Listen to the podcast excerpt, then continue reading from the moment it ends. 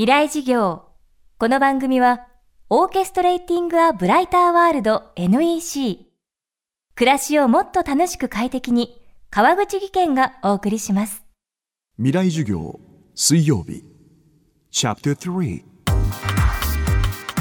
未来事業。今週の講師は、福島県会津若松市に本拠地を置く IT ベンチャー企業会津ジャパンの代表、山寺淳さんです。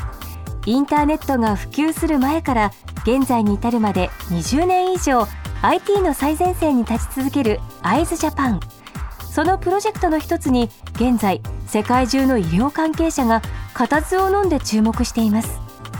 それは人間の唾つまり唾液からがんにかかっているかどうかを検査する技術です。未来事業3時間目。テーマは医療の常識を覆すイノベーション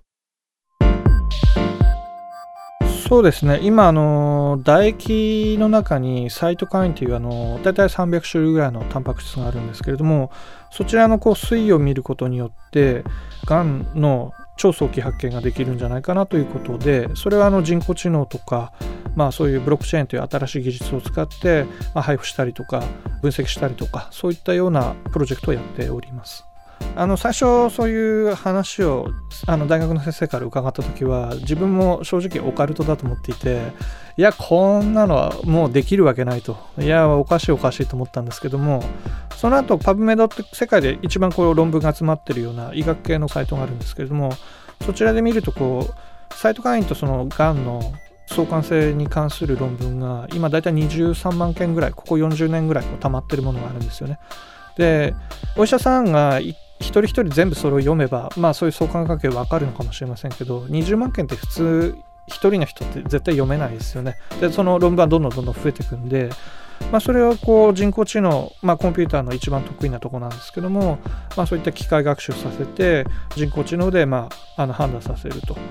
であのあなたはこういうがんにかかってる可能性が非常に高いと。なんでお医者さんに行って、まあ、ちゃんとした検査を受けてくださいというようなものです。で他に今線虫とか呼気とか血液とかあの遺伝子検査とかいろんなものがあるんですけど遺伝子検査はがんにかかりやすい家系は分かりますけど今なってるかどうかは分からないです。で私たちは今なってるかどうかっていうのが分かります。であとはあの呼気とか線虫とか他のあのアプローチいっぱいあるんですけれどもそちらの方はまだこう医学的な臨床がまだまだ足りないんで、まあ、もうちょっと時間かかるのかなというふうに思っているんですけれども唾液のサイト会員に関しては、まあ、論文がここ40年ぐらいそういうものがあの蓄積されてるんで、まあ、そういった面で非常に医学的なエビデンスもあるかなということであとは非常に大きいのが非侵襲ということでやっぱり肺がんとか直腸がんとかだと内視鏡とかをこう中に入れられたりとかって非常にこう苦痛が伴う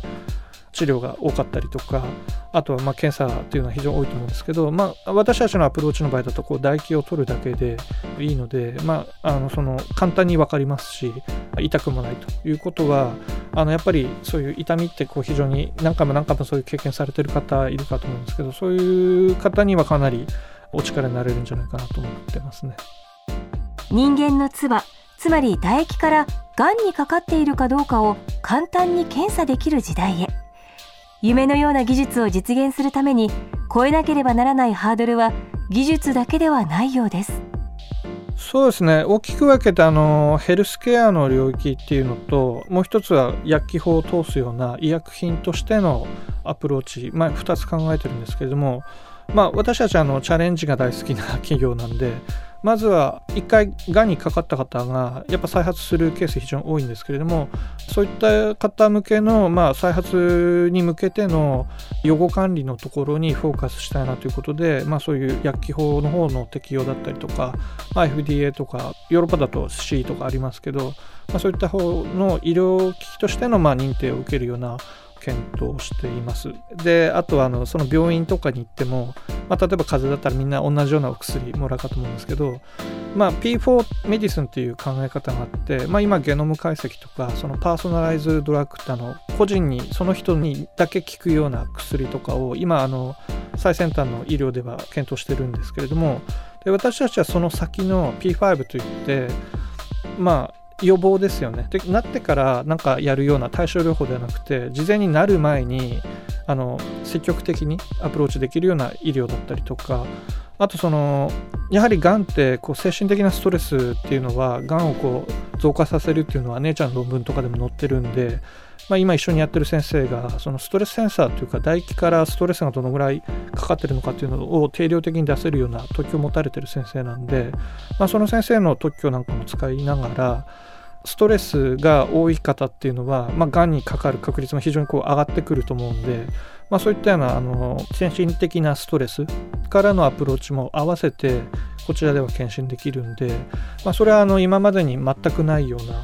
アプローチなんで、まあ、非常にそこに関してはハードルが高いなというふうに思ってるんですけれども、まあ、サイトカインとそのがんの相関性っていうのはもう医学的なエビデンスはもういっぱい出てるんでそういったものをベースにいろいろ積み上げていきたいなと思ってます。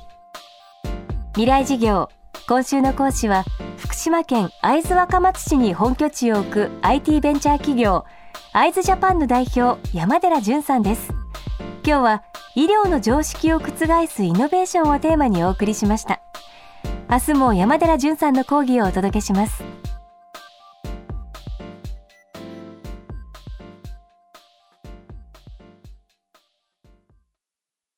川口技研。階段での転落大きな怪我につながるので怖いですよね。足元の見分けにくい階段でもコントラストでくっきり。白いスベラーズが登場しました皆様の暮らしをもっと楽しく快適に。川口技研のスベラーズです。未来事業。この番組はオーケストレーティング・ア・ブライター・ワールド NEC 暮らしをもっと楽しく快適に川口技研がお送りしました。